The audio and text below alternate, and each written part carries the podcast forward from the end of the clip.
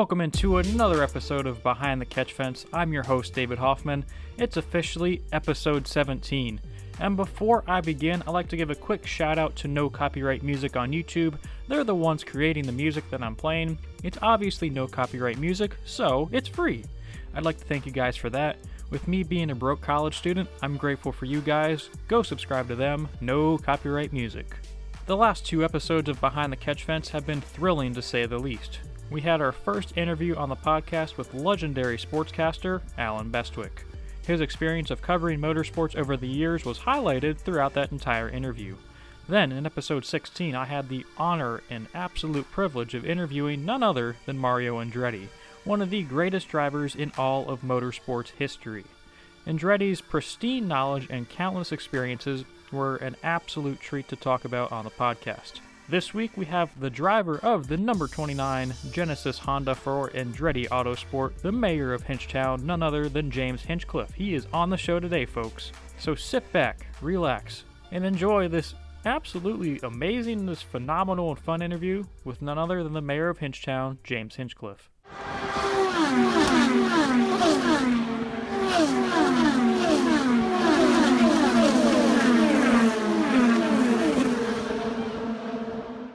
James, how are you? I'm well. How you doing? I'm good, man. I like the background, like the the uh, office you got going. yeah, of course, man. Appreciate it. Gotta have uh, gotta have a festive background, right? Oh, definitely. But uh, well, first off, how are you doing, and uh, what have you been up to with uh, quarantine lately?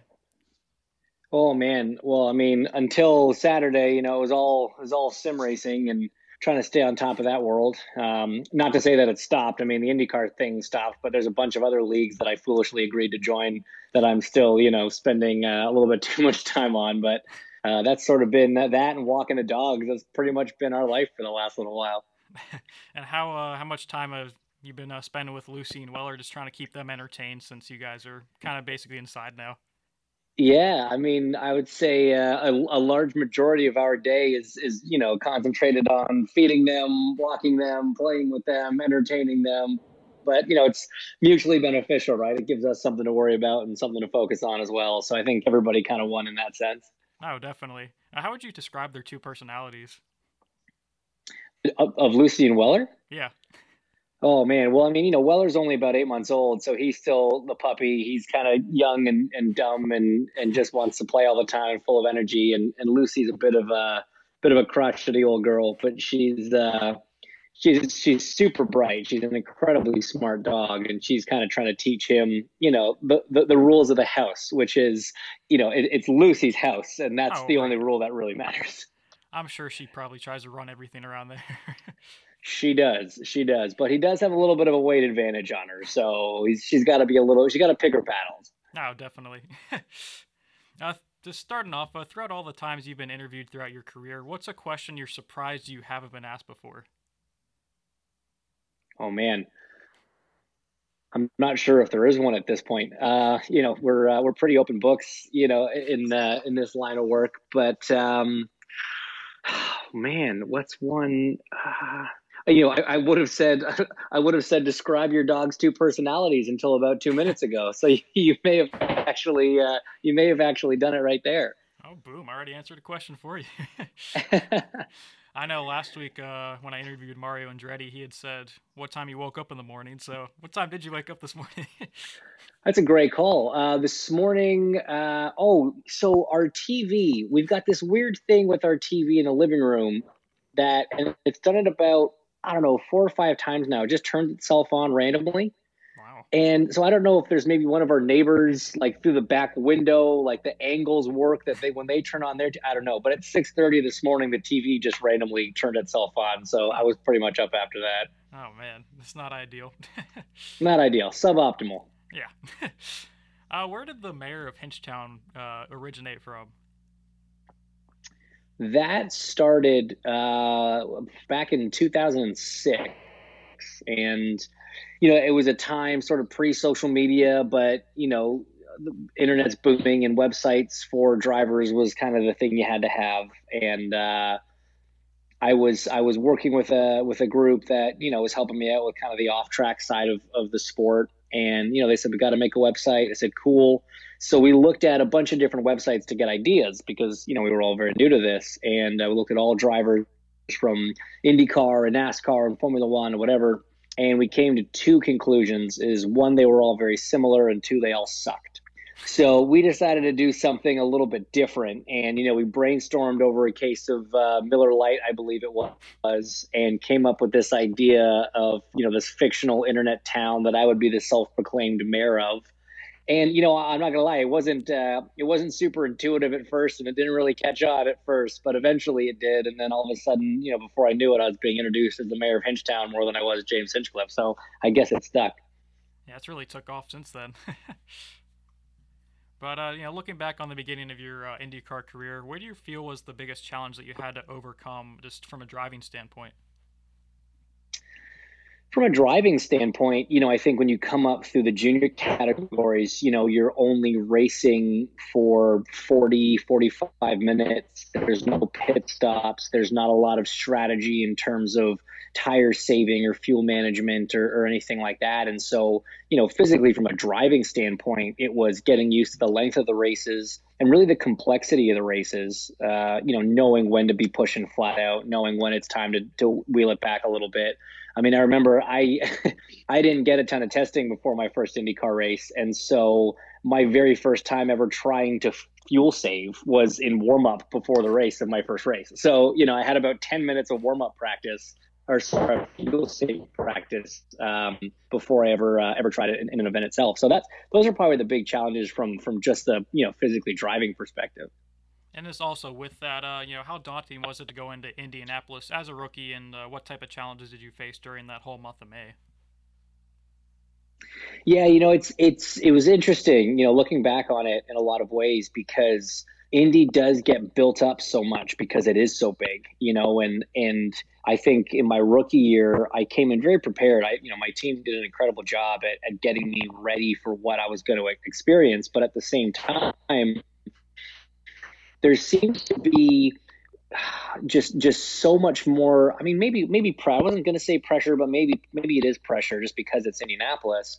And you know i mean hitting the wall at indy is just as bad for the race car as hitting the wall at milwaukee but they don't freak you out like they do you know at indy when you go to milwaukee. So you kind of get in your own head a little bit and i think it's important for uh, for rookies when they go to the speedway to try to treat it as any other track you know try to approach it as any other race weekend because uh, it's very easy to not do that and get kind of roped into uh, you know some of the some of the, the folklore and, and and all the, the pageantry surrounding it and, and, build up expectations in a way. Like I remember, so I, I crashed in my first race at yeah. Indy, and I remember the feeling was just awful. I mean, it sucks to go out of any race, but for some reason, that one, it was the first time in my career I was ever like physically looking at the steering wheel for the reset button you know, I was just like, no, no, that can't happen here. That's not what's supposed to happen here.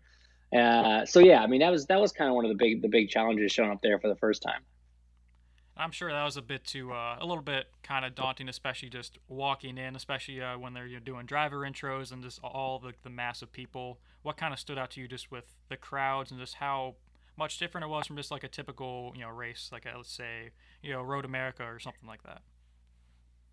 Yeah, you know what's so funny is you spend, you know, all all week, it's not month anymore, but all of practice week, which is still, you know, 6 hours a day for 6 or 7 days whatever it is and you, you pound around the track and uh, everything's pretty similar. On Fast Friday, there's a few more people. Qualifying day is a little bit different, but man, race day, it, it physically looks so different visually everything that you you are used to going around that track is changed. And and it's not that necessarily your your references have changed because you're looking at things that won't have been affected by a crowd but the background to everything that you've seen is just different. And it's so much brighter and more vibrant and there's color and there's movement and there's life where before it's just great grandstands and concrete buildings you know? So that's one of the craziest things to uh, to get used to because those first couple laps it just it feels like you're at a different racetrack almost and uh, know, were there any individuals that influenced you in a big way just throughout your career so far, not only as just a driver but as just a, a person as well? For sure, yeah. I mean, obviously, my kind of racing hero growing up was Greg Moore, and uh, and he had a lot of influence over me as, as a kid, and and you know I've carried I hope a lot of that with me into my professional career. You know, certainly my dad was a huge inspiration to me and, and motivator and uh, and mentor in a lot of ways. So you know, I I, I owe him everything really. Um, and you know, there were certain drivers coming up that were that were kind of went above and beyond to help you out. And, and for particular, you know, Dario Franchitti was actually a, a really big supporter of mine and, and, and a mentor uh, to me through Indy Lights and my transition to IndyCar. So there's, and then there's there's team managers that I've worked with, engineers. I mean, Craig Hampson, who was my first IndyCar engineer, is is still a very good friend of mine today, and and uh, I still use lessons that he taught me every time I get in a race car. So, you know, there there've been a, handful of people for sure that have that have been, uh, you know, they they stand out a little bit in that sense. And uh, what was it about uh, Greg Moore that just stuck out to you as you were, you know, growing up, and then just like what kind of, what did you kind of, what drew you to him the most?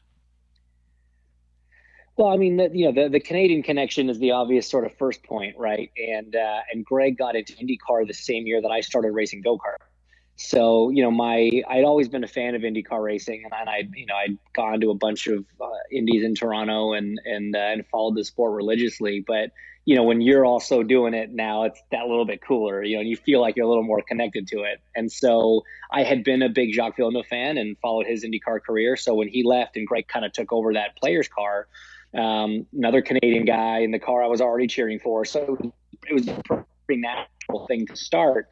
And then just the more I watched him race, you know, the more he impressed me with not only what he did behind the wheel, but really who he was outside of the car. You know, you, you get – it, it, certainly even more so back then, so little time to learn who these drivers really are as people. You know, you get the interview here or there, but every time I saw Greg on camera or read an interview, I was always just, I don't know, I was just really impressed. He just seemed like a very genuine guy. He seemed like a guy that was appreciative of the situation he was in, the opportunities he'd been given, uh, just loved life, you know. And I remember as a kid thinking to myself, man, if I was ever in that position, I want to be just like Greg Moore. And so, you know, that's something that I, I take with me and, you know, I try to embody that as much as I can. And uh, looking back at that uh, 2015 accident, you know, nearly took your life. What? How did that shape you into the person that you are today? You know, that's it's funny because a, a, lot of people ask if that uh, if that changed you as a driver. You know, going through something like that, and then the short answer is no. We're too stupid to change even with something like that. Um, but yeah, as a person, it changed me in a big way because I, I'd always, because of Greg probably, and because of my parents and whatever, but I, I'd always tried to be very appreciative of of the situation I was in. I know that I'm so so lucky to get to do what I do and to have ever got to to do it. You know, even one time, never mind ten years later. You know, um, very very fortunate. I, I never take that for granted and all the rest of it. But there are there were in hindsight a lot of things in just sort of daily life that I took for granted. You know, it was very easy to appreciate the really extraordinary things that happened to somebody it's a lot harder to appreciate sometimes the little things that have just always sort of been there. And when some of those are taken away from you temporarily, it, it really does open your eyes. And so, you know, for me, uh, appreciating little things in life uh, is definitely something that I spend more time doing. Uh, not worrying about things that really aren't that important. I do a lot less of that, which is nice. Um, so it's you know it's there were some really really big positives for me personally, just as a human being. I think that that came out of that whole experience. Uh, moving ahead to one year later, uh, when you won the pole for the hundredth for the hundredth running the uh, Indy 500, describe that pole run and just the the emotions that came, just uh, especially coming back after the injury you know, we we unloaded there and we were we were decent. You know, I didn't think uh, I thought we were a top ten car. I think the whole the whole team kind of had us, you know, fighting in the fast nine, which you know, which we were going to be happy with. And when we sort of switched into quali spec on Fast Friday uh, and we went through the runs, you know, it was a bit of a different format back then.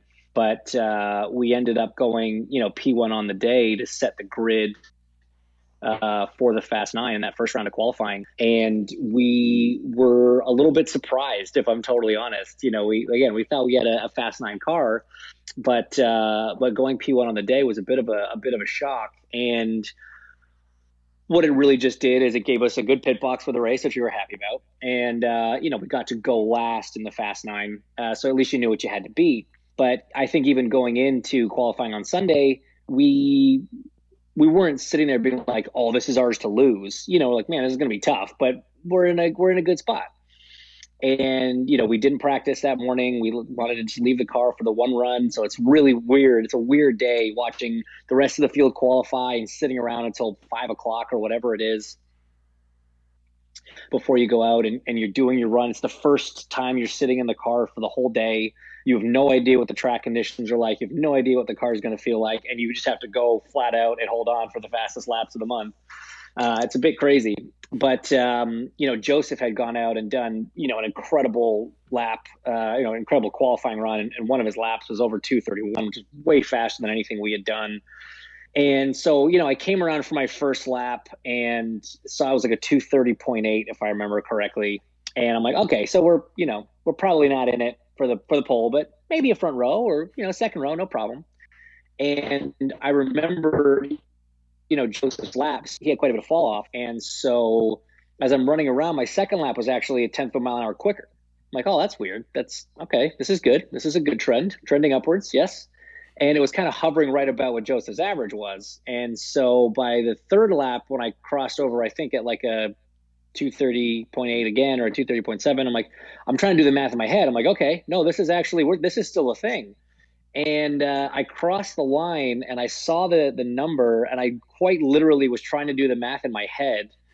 And i'm thinking to myself man it's close. It's way closer than I thought it was going to be. And then I, my radio just keyed up, and all I heard was just screaming and cheering, and there were no words, but you didn't need any. So you know, I, I, realized that that it was it was enough, and it was it was such a cool feeling, and especially coming back after you know the year before, it was just such a such a kind of exclamation mark on everything. And you know, we had said going into the to the month of May that uh, we wanted to leave that track at the end of the month with a different story to tell because for 12 months it had been the same story about us you know about the five car and the crew and everybody was all about Indy, all about the accident, whatever. And uh, and I really wanted to stop telling that story. I was kind of sick of that story. So we, we wanted to make a new story, and we did. You know, we obviously didn't finish as high in the race as we would have liked, but we battled up front all day, led a bunch of laps, had a had a great day, really. Um, so it was it was a it was a great way to end it.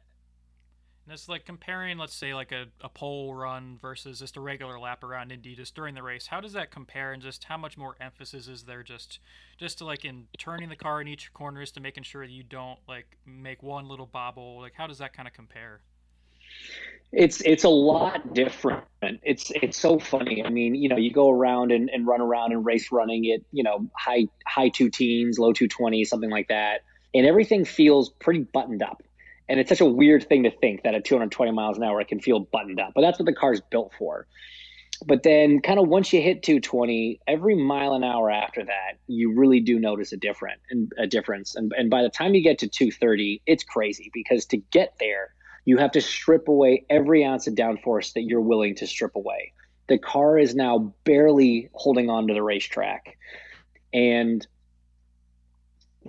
you are balancing the the tire wear you're balancing wind direction.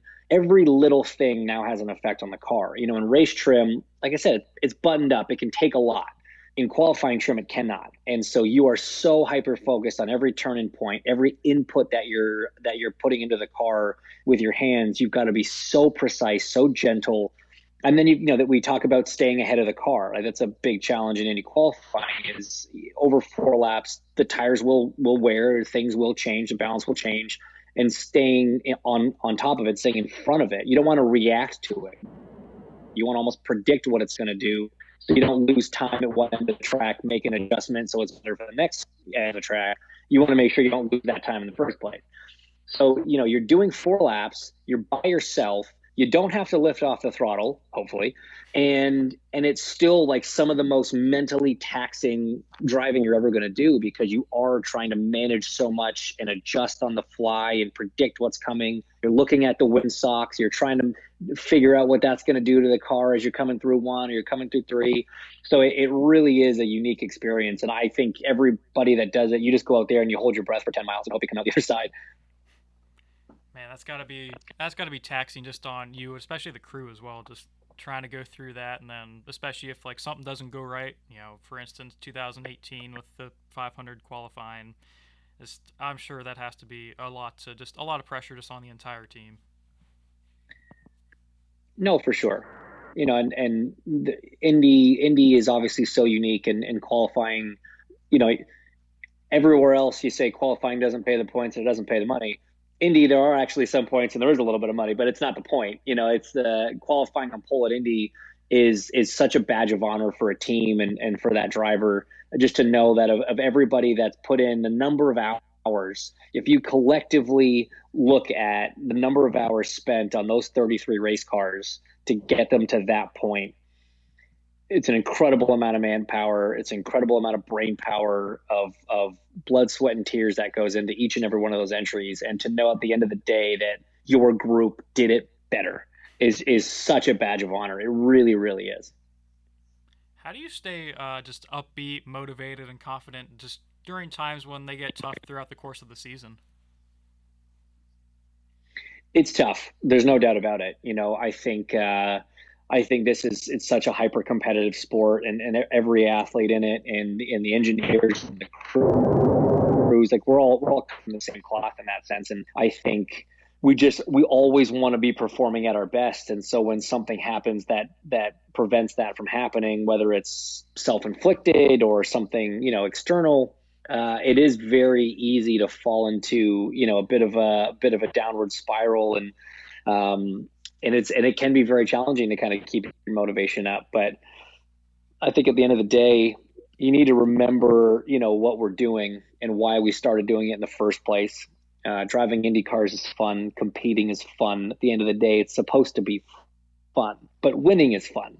So when you don't, that's so it's this weird sort of you know thing you got to balance. Um, but I, I, think it's surrounding yourself with the right people. You know, I think if you're in the right environment and you've got the right people around you, uh, you all support each other. You know, because it's not just the driver that feels disappointment when a when a result is bad. It is the whole crew, and uh, if we can all be there for each other, I think uh, I think that's the the big key.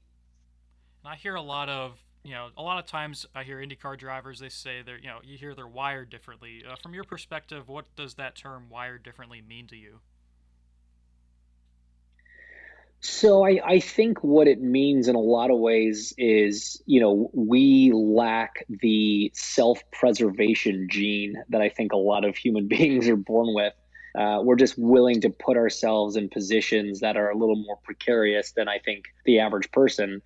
Um, and you know, your your competitiveness is is it, it's a combination of two things that make you know drivers unique as people one, it's your competitiveness, but that comes from every athlete, right? I mean, any professional athlete has that. Uh, and then it's our obviously our love of balancing a race car on the absolute edge.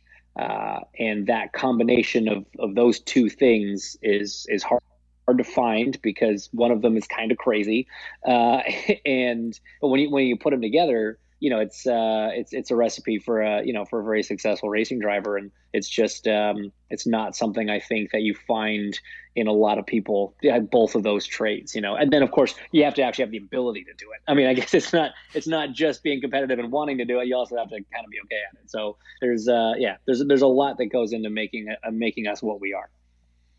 Now, you've driven on various tracks throughout your career. Uh, what do you feel has been the most challenging track to figure out throughout the course of a weekend? Oh man, easy. Uh, that would have been a hard question until about what is it, eight months ago. Uh, um, the Bathurst track, Mount Panorama, uh, unbelievably challenging track, incredible track, and I can't wait to hopefully get the invitation to go back. But you know, Alexander Rossi and I went there. Um, I, I, don't want to say we went there like brimming with confidence. We knew it was going to be a huge challenge, but even going into it, with that mindset, which in and of itself is very hard for a driver. You know, you don't like going into situations you don't think you can be ultra successful in. Um, but at the same time, we love a challenge. And this was probably the most challenging thing that we've put ourselves into. If you look at what we had to do, how much time we had to do it, and who we were doing it against, uh, it was definitely stacked against us. But no, that, that track is uh, very unique, very challenging, and especially when trying to learn it in a car that you're learning for the first time as well. That was, that was a big one. What was like the difference? Just the main difference between like those V8 supercars and then just an Indy car. I'm, I'm sure just the weight differential definitely played a part in that. The weight is a huge part of it for sure. Um, you know, it's got a roof. You're not sitting in the middle. Uh, it's got pretty narrow tires, not a lot of downforce, uh, tons of power, which which is awesome. Um, but yeah, the the vehicle dynamics of it were definitely a lot um, a lot different than an Indy car, just in how it moves and, and how you had to put inputs into the car to get the lap time out of it. Uh, learning how to do that with the car, learning how the tires behave, all while learning one of the most difficult tracks in the world. You know, it was a lot. It was a lot of information coming in all at once. Um, but no, it's it's it's it is very different uh, for sure. But uh, you know, you get in, and at the end of the day, it's still a race car. It's still got four wheels and an engine. You just got to figure out how to, how to make it go fast. Looking back just on your career so far, what race do you feel has just been the most memorable to you? Uh, for me, it's still my first win. Honestly, you know um, that that race in St. Pete meant so so much to me, and the emotion around that day was crazy. You know, my my parents were there, and for us, in a lot of ways, it was sort of validation of the you know two decades of hard work and sacrifice and everything that we'd given up to to pursue this career, and you know, be, being able to have them there to share that meant an awful lot to me, and uh, you know, it was it was in St. Pete, uh, and you know, I when I drove for Andretti and, and I drove the number twenty seven, I always sort of looked at that as Dan's car, you know, and uh, to be in his hometown with his family there as well, that was another thing that made it very special. And it's just, uh, uh, yeah, it's just proving proving to yourself that you you could do it. You know, you could get pitted against the best in the world and come out on top. It's just no feeling like it, and yeah, we've we've won races since then, but that one's always going to be. I think until we win either Indy or Toronto, that one's going to be you know top of the top of the charts. And speaking of Toronto, oh, how how like what's the difference between just you know going to any other racetrack and then when you go back home and just what's the like the vibe around Toronto like when you go back there? It's crazy, man. I love going back to Toronto to race. You know, that's that's the race that I went to as a kid that made me fall in love with with racing, with IndyCar specifically, and I. uh I, have got so many memories of going there as a kid, and you know, it's what's so cool about getting to go back there is I really am so so lucky. A lot of the drivers in this series don't even have a race in their home country, never mind their hometown, and and so that's something you know to get to experience that is is something that I'm incredibly lucky uh, I had the opportunity to do, and the uh, for a, for a large part of my career I was the only Canadian in the field, and so I was the hometown I was the default hometown favorite, you know, um, and and we only have the one race, and we only had the one driver, so the whole country really got behind you, and, and you felt that, and it was it was an unbelievable amount of support. Uh, definitely the busiest week of my year, but uh, but it was worth it, you know, to, to get the opportunity, like I said, to, to be in front of friends family and, and running around the you know the very streets that that I fell in love with with racing uh, as a kid. So it's it's a it's a great experience. You competed in uh, season 23, Dancing with the Stars. Um, what was that experience like, and just what were some of the challenges that came with that? I mean, some of the challenges were everything. um, I, you know, I, I joke, but, but, it's really not a joke that my dancing experience before the show was this. You know, maybe yeah. maybe the Macarena on a good day. Um, the the experience was incredible. Honestly, I I wasn't I wasn't entirely sure what to expect going into it, even though I you know I picked Helio's brain as much as I could beforehand. Uh, it still doesn't totally prepare you until you're really immersed in it, and it was way more work than I thought it was going to be. Uh, so it was it was very very challenging in that sense. But you know, I think that's why athletes do well on that show is we're used to pushing ourselves. We're used to long hours of practice, of repetition, of being coached and and trying to improve on something. It's that's how we're wired. Um, it was terrifying, you know, doing something that was so foreign in front of not just even like it was hard enough with the live audience. There's, I think, 700 people or something in the building. But then you remember every once in a while that those cameras are broadcasting to like 12 million homes, you know, that are tuning in every Monday. So it was, uh, yeah, man, it was it was a crazy experience. It was uh, it was a ton of fun. It was a lot of work. It was a ton of fun. I'm very glad that I, I convinced myself to do it. Um, but yeah, it was uh, everything about it was hard. And just how did that even uh, come up? Did just somebody come up to you about it, or how did that happen? So earlier in the year, um, IndyCar had uh, we had a team of guys go out to play on Celebrity Family Feud, and uh, so uh, no, who it was it was Elio, TK, Will, Connor, and myself got to go play Family Feud, which was like a dream come true. Like TK and I were the only two that actually watched the show on that. The rest of them had no idea, but I loved the show and I, I always wanted to do it. So we we went and got to play and uh, it's on the same network. And, and one of the producers from Dancing with the Stars had uh, had been in the audience, and I guess IndyCar had been talking to them. You know, been ten years since Elio had done it, and they were talking about maybe you know doing uh, doing another driver. And so they, they came out to the taping, and they're like, "Well, who's this guy? He looks like he, he could fit the bill." So they they asked me if I'd be interested. I said, "I don't know, maybe." and this was in February. So they said, well, after the Long Beach race in in April, come to a come to a show, come to a taping and check it out. So I went and I checked it out, and it was all very overwhelming, and I couldn't quite believe what I was seeing, and uh, and that was sort of it. I didn't hear anything or say anything. It just sort of never came up again uh, until kind of mid August, and we were sitting. I was sitting in my bus at, at Pocono. It was Friday of Pocono weekend.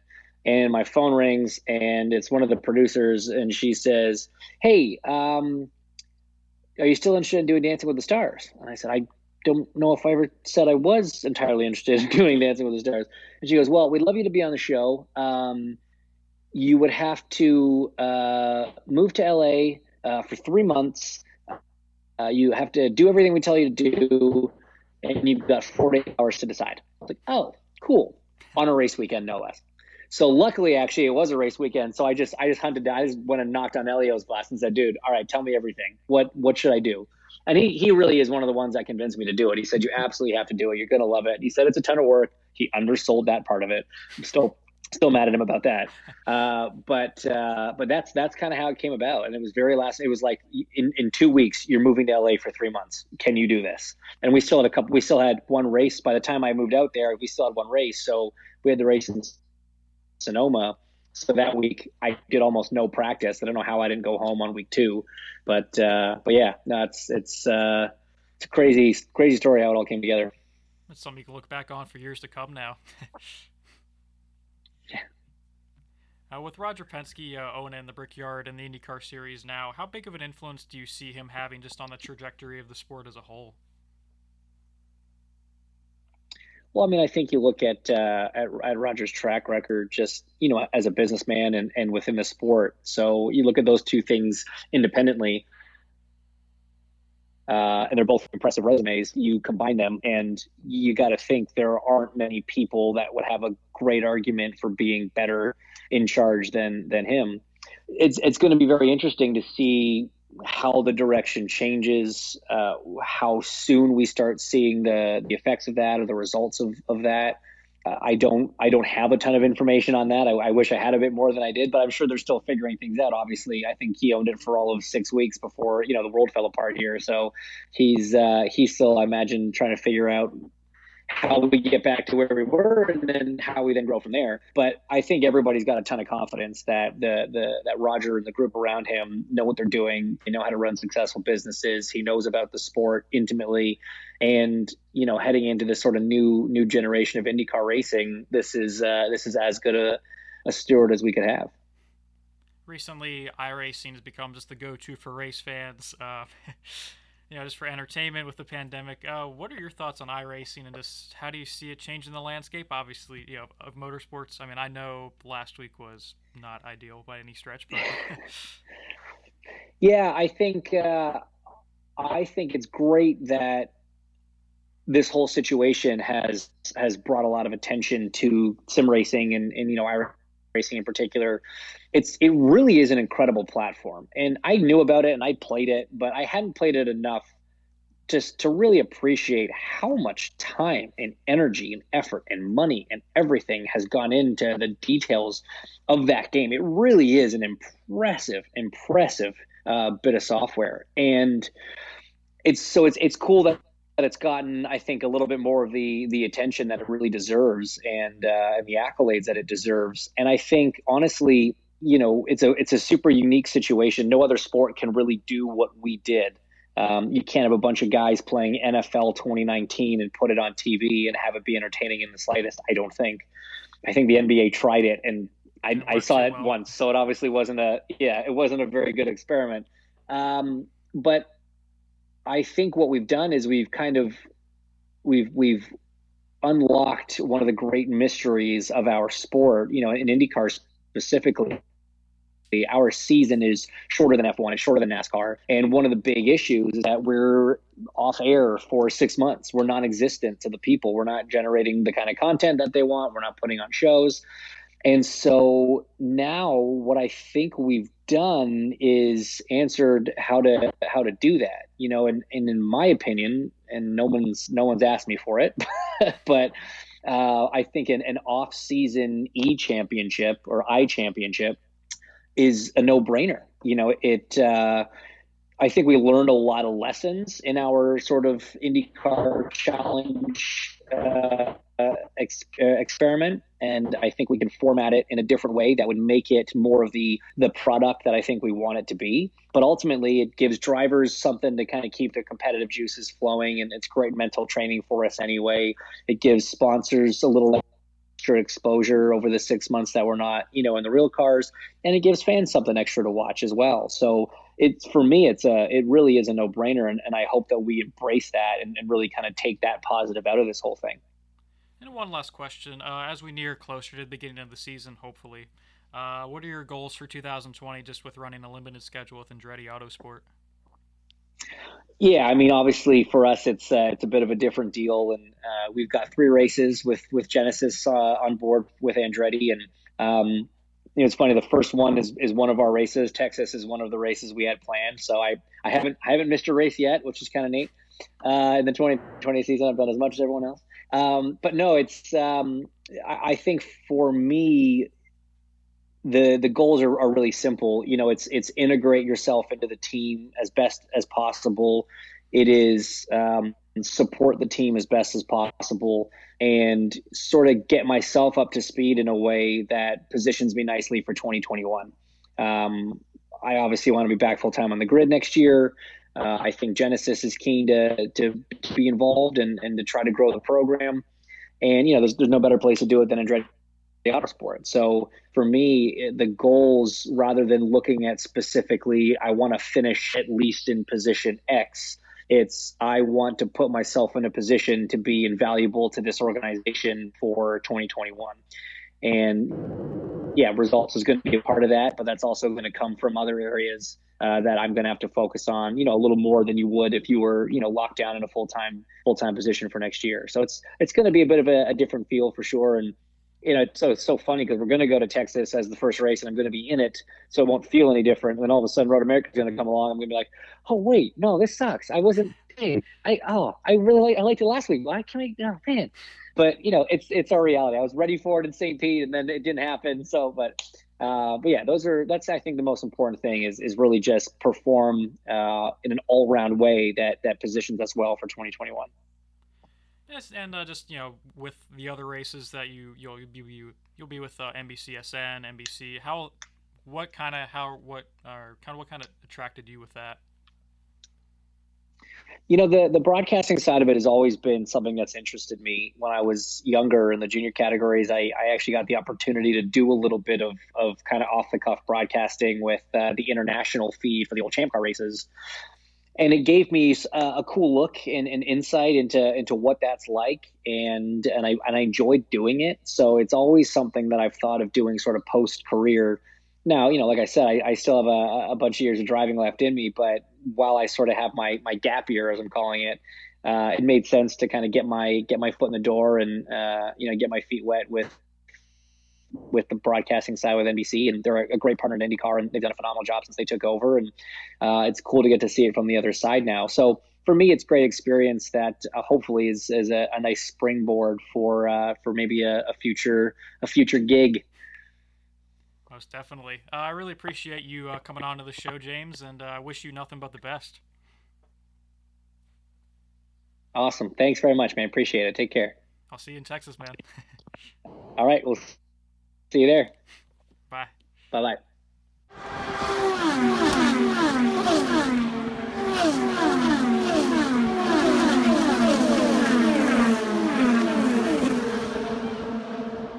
I hope you guys enjoyed this episode of Behind the Catch Fence with special guest James Hinchcliffe. It was an absolute joy being able to chat with him about everything from racing, his Dancing with the Stars experience, his near fatal injury, and of course his two dogs, Weller and Lucy.